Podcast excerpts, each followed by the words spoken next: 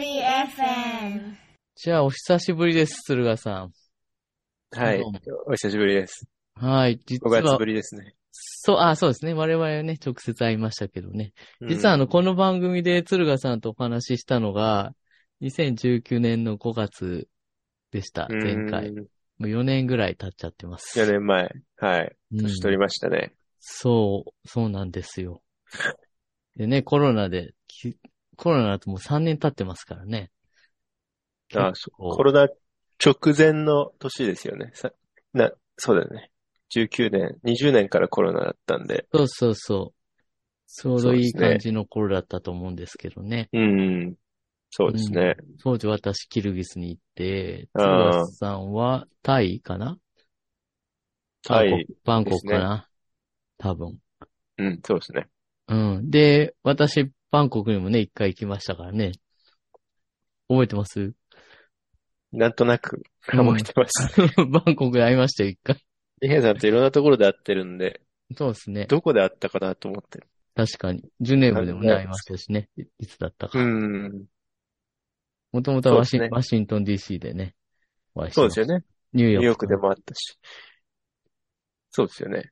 そうですね。でも、東京の JICA のオフィスだったことはないかもしれないですね。ないですね。JICA の時代はないです、実は。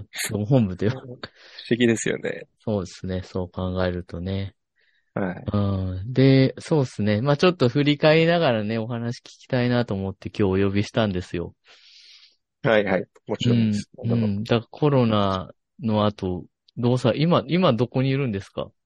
今、インドネシアに戻りまして、戻ったというか、バンコクのポストが、まあ、契約なくなるような感じだったんで、インドネシアのポストをに移ることができて、それが2020年の2月なので、うんうんうん、で、2ヶ月だけいて、ジャカルタからまた避難してきましたね、日本にね。それで、そうですね、2年だけ日本からリモートワークをさせてもらっていて、それで、ちょうど去年の5月にまたジャカルタに戻ってきて、相変わらず同じ仕事はしてますけど、って感じですね。そうですだか。そっかそっか。リスナーの方に、鶴河さん知らない方いると思うんで、鶴河さんは今、ILO ですね、国際労働機関の、スタッフされてます。もともと JICA の職員もね、私もそうなんですけど、してた方です。はい。今、じゃあインドネシアでお仕事されてるってことで、もうだいたい普通の感じになってきたんですか？お仕事のスタイルは。そうですね。もう、JICA 6年勤めて、ILO 8年目になるので、こっちの方が長くなってきて、そうですね。慣れたというか、内部にも顔見知りはできてって感じなので、うんうんうん、まあ、やりやすくなりましたけど、まあ逆に言うと、もう少しチャレンジしないといけないかなと日々思ってますね。ああ、そうなんですね。はい。そっか。逆に、ほら、国際機関だと普通に現場から入るじゃないですか。日本の組織と違って。はい。どうですか？本部でお仕事まだされたことはないと思うんですけど。まあ、それでも、まあ、比較的国連の中では、まあ、ね、規模は小さめの組織だと思うんですけど、うん、もうそんなの関係なく普通にやれちゃってる感じですか？一応僕JPO で JICA 終わった後本部に2年いたので。あ、そうそう、ごめん。そうだった。ILO はニューヨークじゃなくてジュネーブが本部なんで、そこにいて2年やったことは良かったですね。やっぱり本部で知り合いがちゃんとできて、知り合いというか、まあ上司というか、誰か頼れる人が少しでもできて、それからバンコクへ行って、そうですね、技術協力のマネージャーやったりしてたんで、まあ流れとしてはとても良かったかなと思うんですけど、逆に現場から入るとどういう苦労があるのかなっていうのはいつも知りたくていろんな人に聞いてるんですけど、よく JPO とかから相談される時期なので今、現場がいいですかとか、本部に JPO 行った方がいいですかとか、今ちょうど応募の時期なんですよね、きっと。あ、そうなんですよ。私今 UNDP 中日代表事務所にいるんですけど、今月、はいはい、JPO キャリアセミナーやりますよ。あ、そうなんですか。はい。そうですよね。いろんなどういうふうに答えてますか？そういう時って。本部がいいですかとか、現地事務所がいいですかとか。まあ私がね、まだ出たことはないんですけど、同僚がオーガナイズしてるけど、もう両方あるじゃないですか、これについては。まあ私もね、鶴ヶさんと同じ DP のニューヨークから入ってキルギス行ったから、本部知っているパターンですけどね。まあ本部行くとね、現場の、みんなさんやっぱり開発やりたい人ってみんな現場行きたがるじゃないですか。現場の実践でね、もちろんやりたいことがあるし、目に見えること多いんですけど、でも私自身もやっぱり本文でね、いろんな見方とか組織の動き方知ってると、やっぱり現場に行ってから楽ですからね。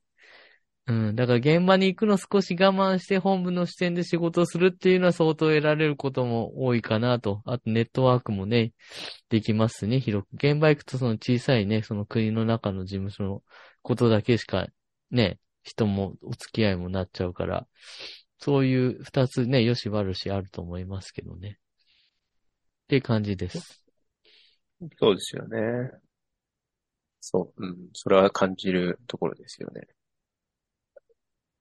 なんか、そうですね、確かに。いきなりポンと現地に来たら、割と組織としては、うちの ILO はしっかりしてないので、アドバイスをもらうにも、スーパービジョンを頼むにも、知り合いに頼むしかないっていう感じで、うん、人づてって感じなんですよね。だから組織的に、例えば JICA とかだと、どこどこの部署に会議をしたりとか、コメント依頼をしたりとかっていうのが、その役職ごとにあるじゃないですか。やっぱり部署の役割として、うん、そういうのが、はいはい、UNDP はもしかしたらもっと組織だって行動してるのかもしれないですけど、ILOはなくて、なので、だから誰からの助けも得られないっていう状況に多分知り合いがいなければなるので、うん、そういう意味では本部から僕はスタートしてよかったなっていうことは、ILO に来る JP の人にはね、言ってるんですけど、うんうんうん、それもだいぶ組織によって違うんで、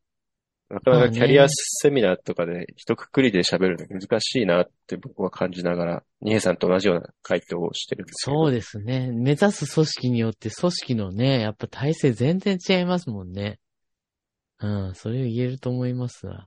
直前私、IFAD って国際農業基金の、横浜事務所の、まあ、立ち上げ1年ぐらいお手伝いしてたんですけど、ね、IFAD っていうのもローマに本部ですけど、職員はそんなにいないですからね。600、700人ですからね、インターナショナルスタッフ。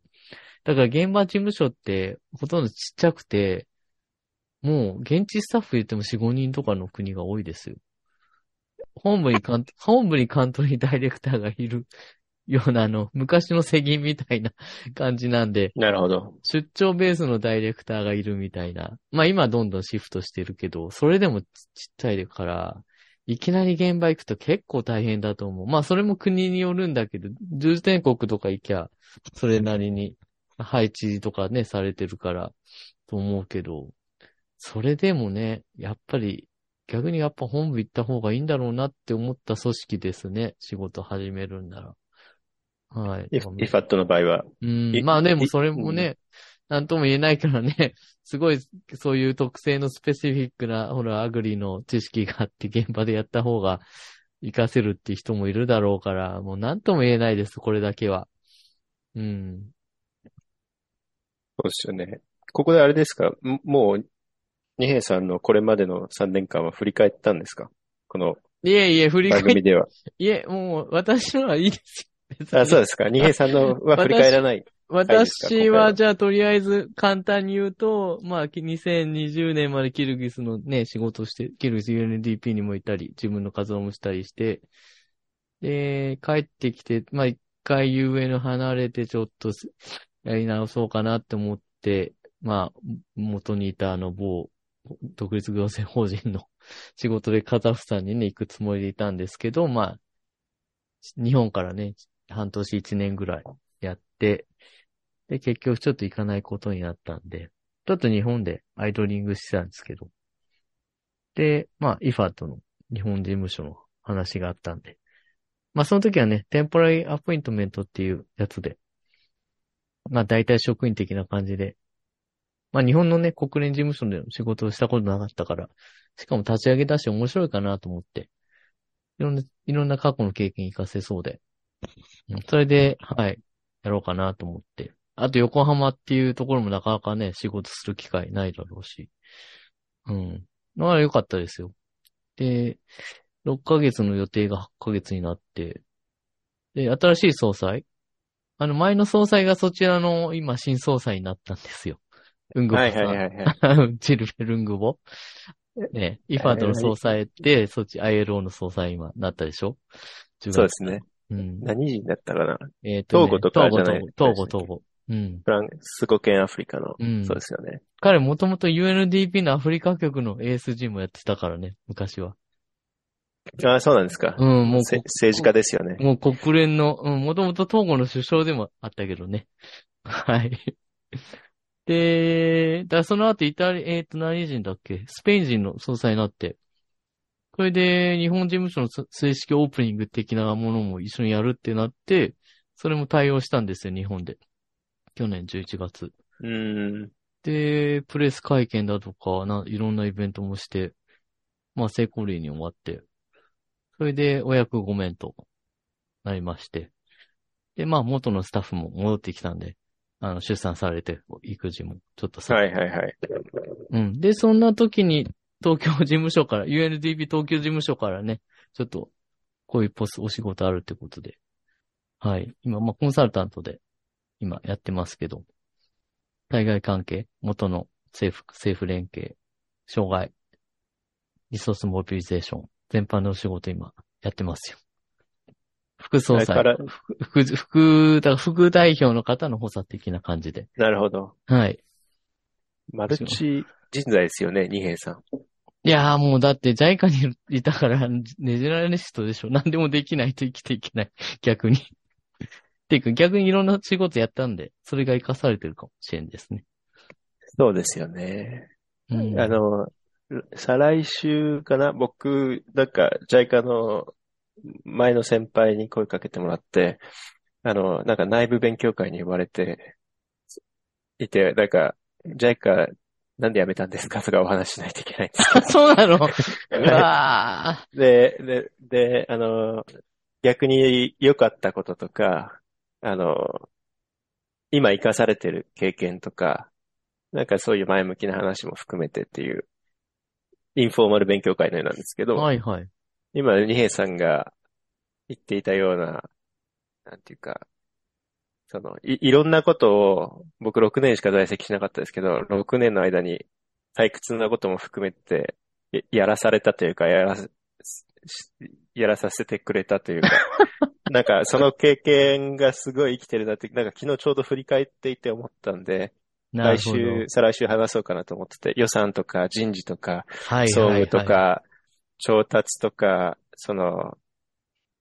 決済と、合議は愛議と読むんだよとか、なんかそのテニオ派の話とか、なんかそういう細かくてよくわからない役所の仕事ってなかなか短期間で経験できてる人材は日本にはいないはずなので、ね、うん、それってすごい今なんか役に立ってるなと僕は思っていて、そういう話もしようかなと思ってたんで、なんか全く同じような感覚ですね、二平さんと。いやー、うん、本当そう思いました。その横浜のは日本人一人だったからね、職員が。小さい事務所、全部広報から、調達から経理から、全部やりましたんで。そうなんですよね。そういうの一人でよろしくって言われることが結構あるじゃないですか。うん、JICA って言ったらダメなんですか？某独立行政法人って言った方がいいんですか？いや、わかんない。それは任せる。ドフリーに言って、今度セミナーやりますって言ったらバレるけど。まあ、そうか、言っちゃダメなのかな。いやいや、いいです、はい、全然。まあ、大丈夫だと思うんで。大丈夫です。もしダメだったら、私に直接連絡ください。聞いてる方。いいですよ。フェアリー FM の上の方には、責任はありませんので。うん。まあそんな感じで、今はまた古巣に戻ってきちゃいました。想像もしてませんでしたけどね、実は。心地はいいですか、やっぱり。ああ、やっぱりやりやすいですね、やっぱり。うん。四方八方やっぱり開発の全体見てるんで、ですね。そういう意味では、やっぱ開発計画っていう組織だなと思いましたね、改めて。イファといったときは農業とね、そうですね、農業と気候変動と、ちょっとこう、スペシフィックなエリア、食料安全保障やってたんで、ね、関わる人も、ある一定のこう、エリアのね、人たち、日本でのその、対外関係もそうだったけど、やっぱり DP 戻ってくると、広いですからね。で、今やっぱり危機が起こるとね、私がやってる仕事、やっぱ一つ大きいのウクライナ、復旧をやってて結構な金額がつくんですね、補正予算で。うん、3桁ぐらいにつくんですよ。はい、ウクライナだけですよ。で、最近はね、トルコ、シリアの関係でも、すぐに対応して、日本からいくら、こういう事業に出せるかっていうのをやってたんですよ、もう先々週ぐらい。うん。で、そういったやっぱりダイナミックな動き、クライシスレスポンスの動きから、気候変動から保健から、ね、人間の安全保障といって、幅広くやってるのはこんな組織ないと思うんで、うん。もちろん責任だとかね、そういう幅広くやってる IFI のバンク系もありますけど、国連のファンズプログラム系でここまで幅広くやってるのは、結局労働系もね、ビジネスヒューマンライツみたいなのもやってるし、という意味でやっぱり広いですしね。そうですね。それで回せちゃうから来るんでしょうね。仕事が多分、そういうことですね。もちろんこっちからやりたいって言ってダメなやつもあるけど、政府からやりたいって言われてやってるのもありますしね。うん。二つのベクトルの中で調整していろんなことを成立させてやっていくっていう感じですね。なので、そういう意味ではやり心地はいいですし。大変なこともありますけど、でも、やっぱいいですね。はい。人道もやってて、本当にいろいろやってますよね、UNDP は。外から見てて、なんだろうな。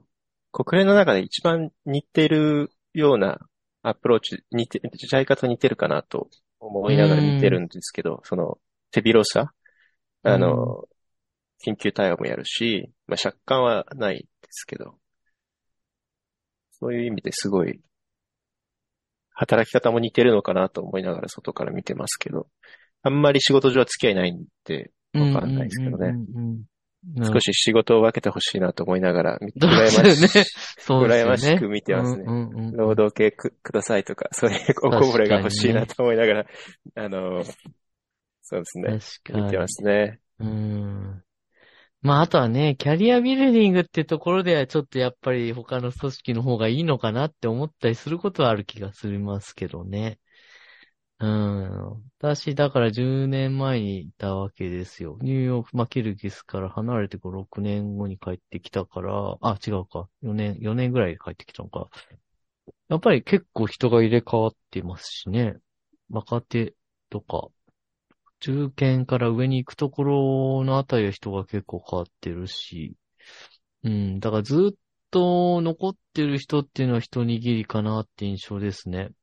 JPO から上まで残って。で、JPO あって、ちょっとやっても出てくかっていう感じで、登竜門的な、自動、なりたくてなってるのかわかんないけど、やっぱり中で探して残れるっていうのは難しいのかなっていうところもあって、結構他のエージェンシーに最近は人が流れてってるなって印象。それはいろんな分野やってるから逆にそういうチャンスがあるのかなって気がするんですけどね。なるほど。こんな感じ。そうですね。あとは新しいものでね、よくやってますからね。デジタルとか、GX とか。そういう意味では広いですよね。SDG ファイナンスとか、民間セクター連携とか。とにかく、前線を行ってる組織かなとは思いますけど、ただどれだけインパクト残せてるかはわかんないですけどね。はい。そうですね。各国の、担当省庁が外務省っていうのも強いですよね。って思いながら実は見てて。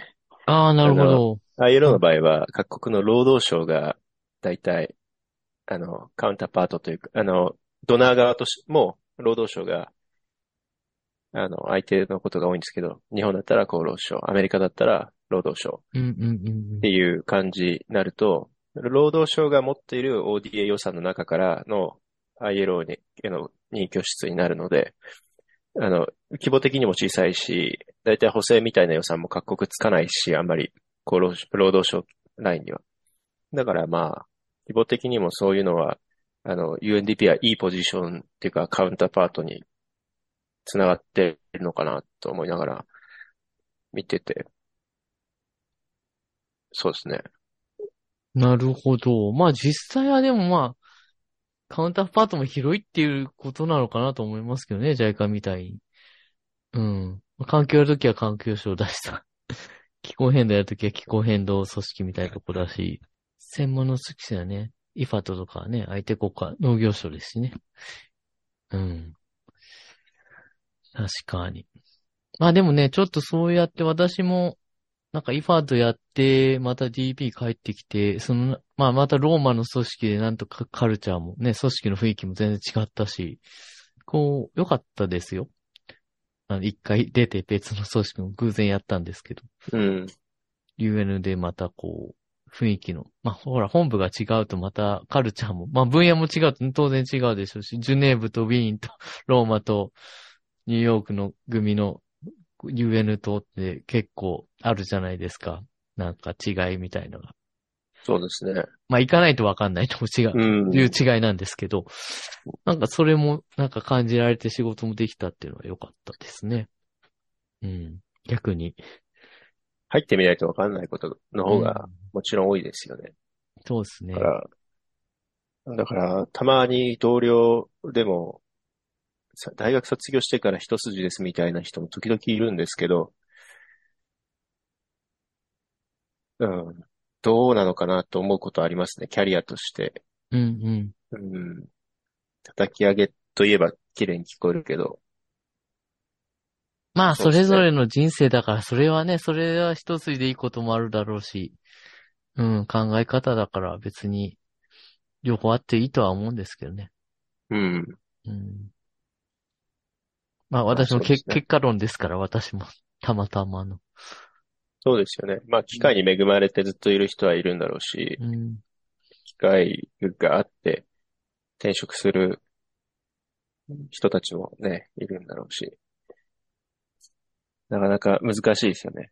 っていうのを、相談を受けながらいつも答えのない答えをしてるんですけど。いや。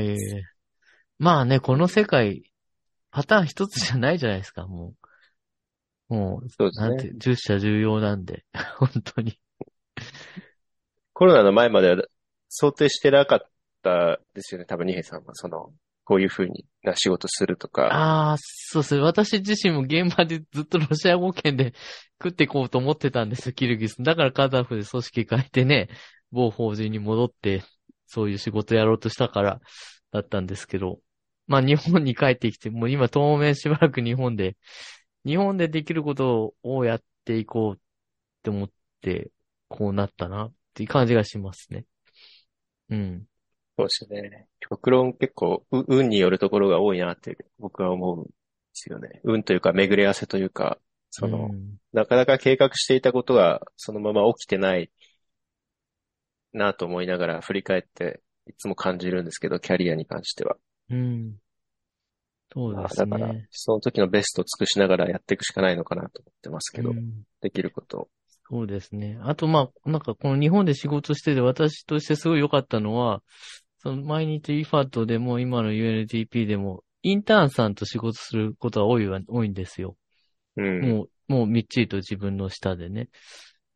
IFAT の時は小さい事務所だったから、もうほんと二人でやってたんでね、インターンと二人でイベントとか、公開イベントとかハイブリッドイベントもやったんだけど、6ヶ月ぐらい一人雇ってずっと一緒にやるから、とても密に一緒にできたし、今の日本の学生さんってすごいこんなハイレベルで、パッションもすごいし、学部レベルですよ。修士とかじゃなくて。いやもうこんな、すごいもう、ね、国連のインターンってほら、まあお金出るじゃないですか、その報酬的なものもあって。まあそれは別に望んでるわけじゃないけど、結果として出てて今は。で、彼らはすごい働いてくれますよ。うん。やりがいあったなと思って、今も二人いるんですけど、同じチームで。素晴らしいな。で、逆にアドバイスもね、いろいろできるし、今日本にいるから、前に海外にいるとなかなか日本の学生をね、受け入れるって少ないかもしれないけど、だからすごい、それも刺激になってるし、まあ、こういった人々をね、少しでも将来頑張って、開発でも国連でも、やりたいことやってくれたらいいなって思うし、そういう視点がちょっと強くなりましたね。もう育てる側にマインドがシフトしてますね。うん、まあ実もまだ好きでしばらくはやりたいんだけど、そっちも関心がやっぱりある程度あって。うん、グローバル人材育成ってよくね、日本で言ってるけど、大事かなと思いましたよ、今回。そうですね。僕はインターンは取ったことないんですけど、うん、割と若い人もう直でコンサルで発注してお願いしてドラフトしてもらったりとかいろいろやってたりはするんですけど、まだ学部生とは仕事したことないですね。学部卒業の人はありますけど、カナダの法学部出身の人とか、まあ向こうだとローヤーとかって言って仕事もしてるみたいですけど、法律家としてそういう人とかやってますけど、まあ優秀な人は優秀ですよね。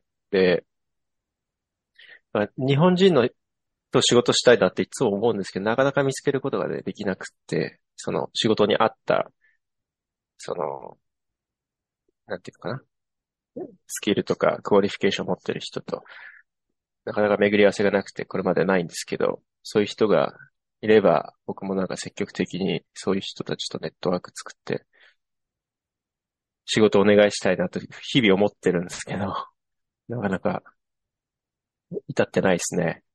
うん、ああね、まあ UN は一応マルティラテラルだしね、別に日本人スペシフィックってことはね、なかなか海外とかにいると難しいかもしれないですね。うん、そうなんですよね。ただなんていうかな、やっぱりフランス人の上司とか、まあ上司とか同僚とか見てるとやっぱりフランス人やってるし、それはまあ、うん、同じ国籍が好きだからというよりも。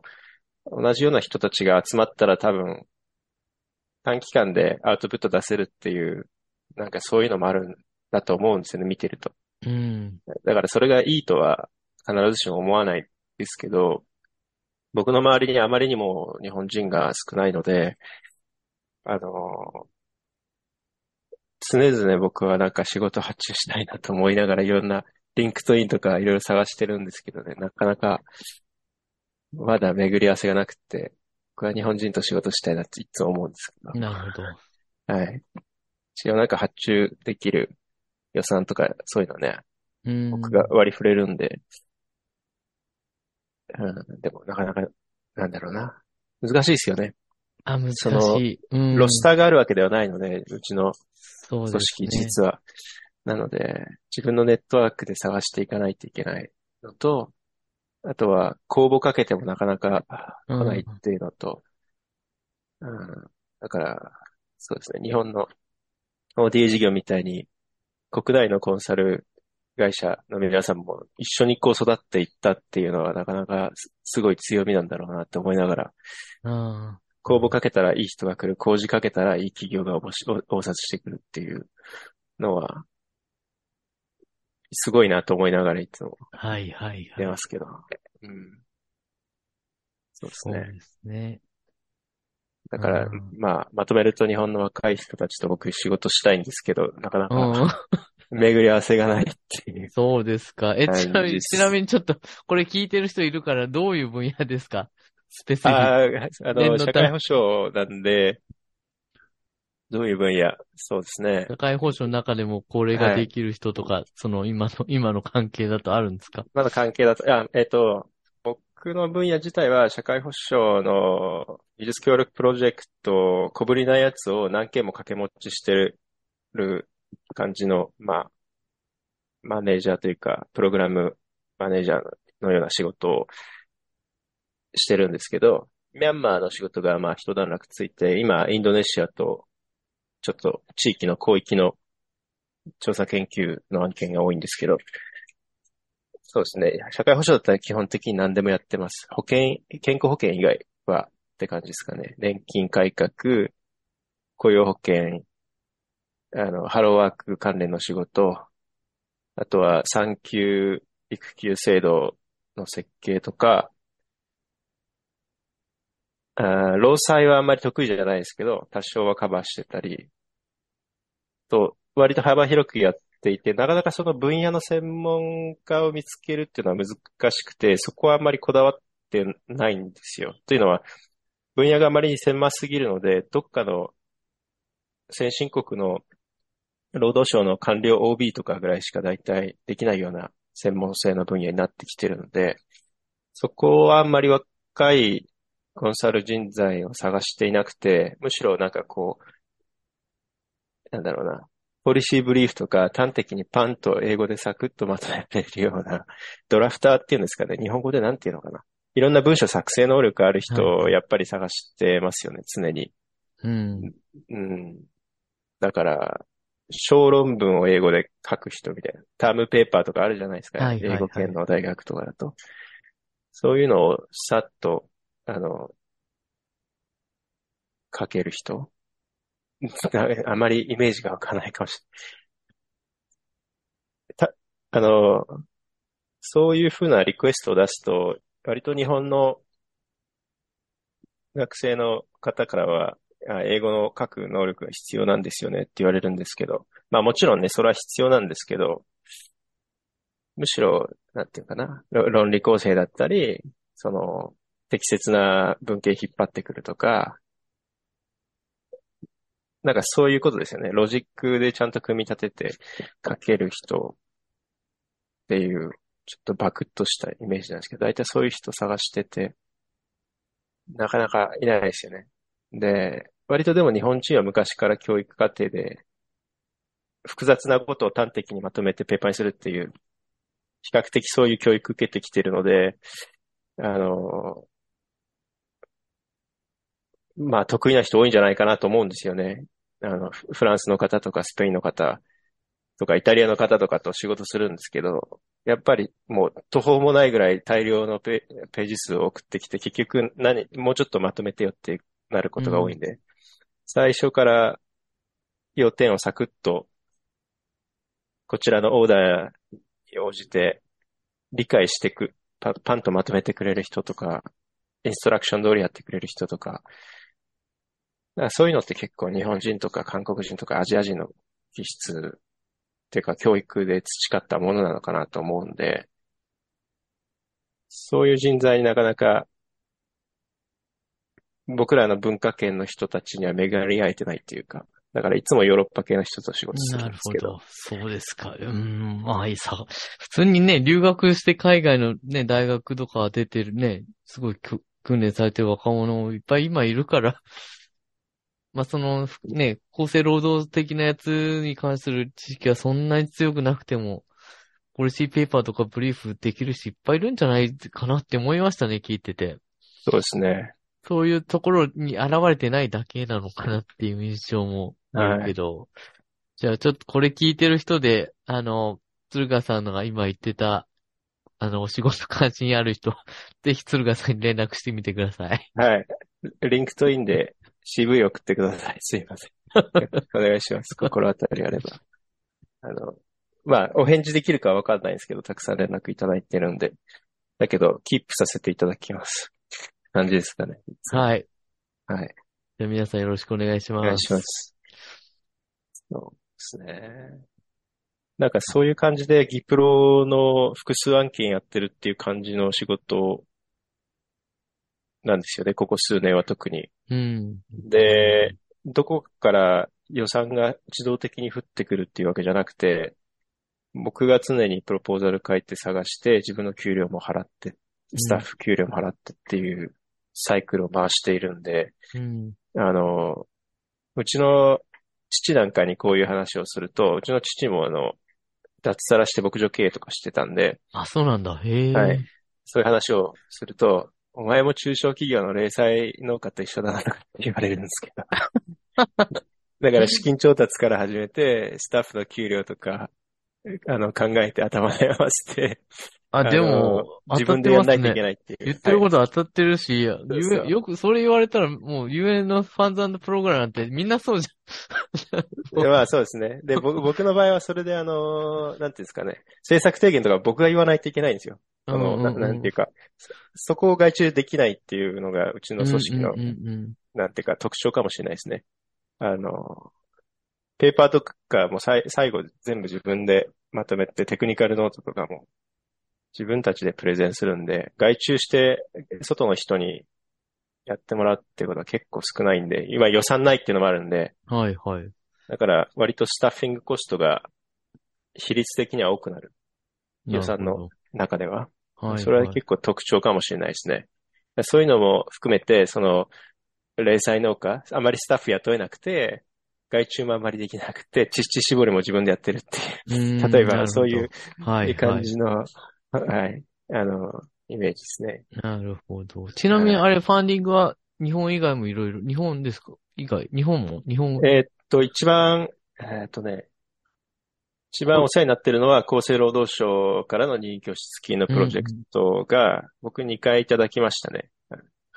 前回バンコクにいたとき、ベトナムとインドネシアの仕事やったときはそれでしたね。で、今も、そこからいただいてますね。年間予算にするといくらだろう。日本のは多分7000万とか、インドネシア単体でいただいてますね。なるほど。で、3年プロジェクトとか。ただそれだけだと僕の給料払えないし、スタッフの給料も全部払えないので、去年終わっちゃったんですけど、ユニクロの親会社のファーストリテイリングから結構大きな2億円ぐらいいただいて、それは3年プロジェクトでやって、雇用保険、インドネシア作るってやつで実際できましたね。ただそれはまあ僕らだけの力じゃないですけど、いろんなモメンタムあって、あとは GIZ から本当に少しだけ予算いただいて、それは気候変動関係のなんかやってくださいっていうことで予算取れたんで、何でもいいからやってくださいって言われて、だけどすごい小さい額なんですよね。それは多分、500万円、600万円ぐらいのほんの小さい額で。あ、それ本当にちっちゃいわ。はい、僕の給料も多分1ヶ月分だけ引っ張ってとか、なんかそういう、うちのスタッフ2ヶ月分とかこう振りまいて、で、それは調査研究1本やってローンチするっていう、気候変動と社会保険だったかな。そういう、だったかなっていうか、今やってるんですけど、うん、もっと正確に言えば細かいんですけど、そういう調査研究、まあ、リサーチですね。あとはどこかな ?EU からミャンマーの案件でお金もらってたのがありますね。そっちは多分3000万くらいだったと思いますけど、1年で。なるほど。あとは日本から日本からミャンマーにももらってたんで、やっぱり日本の厚労省の予算が一番大きいかな、そう考えると、合計すると。なるほど。まあ、鶴ヶさんのね、存在も大きいでしょうしね、日本人として、ね。まあ、そうですね。それサポートしてくれているのは本当ありがたいですよね。うん。それなかったら多分僕の雇用は続いてないんで。うん。はい。なるほど。まあ、いろんな国からもね、お金いただきながらやりたいなと思ってるんですけど、一応。持続性の観点から。はいはい。まあね、それは一番ね、大事ですけどね。それもね、時と運と本当にどうなるかはね、読めない世界ですからね。まあそうですね。だから、今ちょっと、喫緊の、まあ課題というか、中長期的に感じてるのは、どんどんインドネシアみたいな中所得国に入ってきてる国から、ODA 引き上げられているので、まあ、EU なんかはもう多分ファンドしばらくしてないし、もうしないんだろうと思うんですけど、ODA 予算をインドネシアにつけたりとか。で、やっぱ所得で区切るじゃないですか。ODA の、まあ、DAC とかの関係で、支援国決めるとしたら。そうすると、今後多分アジアからどんどんお金引き上げられていくと思うんで、ODA 予算っていう意味では、成長に応じて。だけどなんか課題はすごい残ってるので、今後どうするのかなとは思ってますけど。うんうんうん、民間予算が入ってくれば、まだ国連の仕事とか続けられるんでしょうけど、そうじゃなければ、ね、多分、うん、はい、バンド系しか仕事できない。あとは日本のバイですね。バイラテラルで、借款とかでしか仕事できなくなっていくのかなっていうのが、最近感じてることですかね。なるほど。そうですか。そうですね。じゃあもうバンコクとネシアと、もう4、5年だっけ ?4、5 年そうですね。仕事されて、今後もうしばらくいる感じですか？それとも、そろそろまた次の方向になんていうか、タイミングを見てっていう感じになってきてるんですか？いやー、どっか受かったら抜けますけど、うん。少なくとも ILO の中ではそんなにポストないので、うん、新規ポストもそんなに新設されないので、予定はないですね。うん。じゃあ、しばらくステータスコーというか、まあ現状を続けていくっていうか、そんな感じですか？そうですね。今のプロジェクトがあと1年か、でも予算的にはあと2年分残してるので、まあ最長多分2年分は目処は立ってると思うんですけど、まあいろんなプロセスはあるにせよ。その後はわかんないですね。まあ常に自転車操業なので、また新しい、パートナーが見つかれば、まだインドネシアの仕事続けられるだろうし、そうじゃなければ、まあ ILO としてインドネシアの社会保障は撤退ってことになると思うので、うん、僕しかやってないので、インドネシアの社会保障。なるほど。ミャンマーも僕しかやってなかったんで、だから、本当に予算次第、ドナーの関心次第っていう感じですけど、でもまあしばらくはアジアで僕は仕事したいなと思ってるんで、アジアっていうかこっちの方で、南アジアではなくて、東南アジアでできればやりたいなと思ってますけど、うんうん、心地いいですしね、生活環境も。ね、インドネシアいいでしょ。インドネシアお酒がね、ちょっとね、高いのが許せないって言ってた。あ、そうなんですか。そうなんだ。はい、だけどまあ、それも健康にいいってことにして。はい。そうですか。はい。そうですね。でもまあ、予定立てても結局うまくいかないですから。まあね、今こう言ってもね、どうなるか本当に、ポロッと急に変わることもあるし、どっか受かればね、出してるものが急に行きますなる世界なんでね。うん。わかりました。そうですね。まあ、あんまり、なんだろうな。もっと積極的に行けよって多分いろんな人から言われると思うんですけど、あんまりその P5 とか D1 とか D2 とか、そういうこだわりは僕まだ出てきてなくて、その、国連の、ILO とか国連の中で上のポストをしたいんだっていうタイプではないかもしれないですね。そのあくまでも今やってる仕事とか、その関連の仕事とかにやりがいがあるんでやってるっていう感じで、そうですね。だから今のプロジェクト終わったらわかんないです。もういつ切るかもしれないですし。まあそれはまあだってまだあれだって38ですね。あれもうそっか、38ぐらいになったのか。そっか残念ながらコロナで結構年を取りまして。いや、そんなこと言ったらもう私42や。私もうおっさんですよ。はい、38になりました。そうですか。じゃあそれなりの年ですね。そうですね。15年目 ?16 年目ぐらいになりましたね。仕事を始めてから。そっか、じゃあ私だってもう今年20年目になるんですよ。そうですよね。最近 CV 書いてたらもう、ねえ、サマリー書くときも、パスト20 years ですよ。はい。もう嫌になってくる。まあ、それが、どこまで伸びるか。まあね、細く長く続けるのが大事かなって、でも最近は思いますけどね。無理して短期間にやっぱり僕もそういう性格なんで、短期間にガシッと仕事しかしないっていうタイプなんですけど、良くないなと思いながら。はい思っても自分の年齢表と見比べてます。うん。いいことだと思います。そうですか、うん、そういう感じですか、二平さん。私もまあ今はね、いろいろ目指すものはもちろんね、あったけど、別に急いでね、ポンポンってやってもしょうがないしね。なるようにしかならないですよ。そうですね。うん、まあなるべく自分のねやりたいことをできる環境にあるっていうのが大事かなと思いますよ。うん。そうですね。まああとは、うん、一緒に仕事してて気持ちいい人と仕事するっていうのが最近大事かなと思ってます。うん、チームとか職場環境とかね、うん、自分に相性がいいところにいることの方がなんかそうですね。うん、お金とかランクとかね、上ばっかり見てるよりはいい気がしてきますけど。そうなんですよね。だからそこがちょっと僕も結構悩みで、キャリアに関してはそのいろいろポスト空きとか出るんですよ。世界各国見てると。うん。だけど僕受けたことがないんですよ、実は。あ、そうなんだ。僕今まで取ったポスト以外受けたことないんですよ。ええー、すごい。それはそれすごい。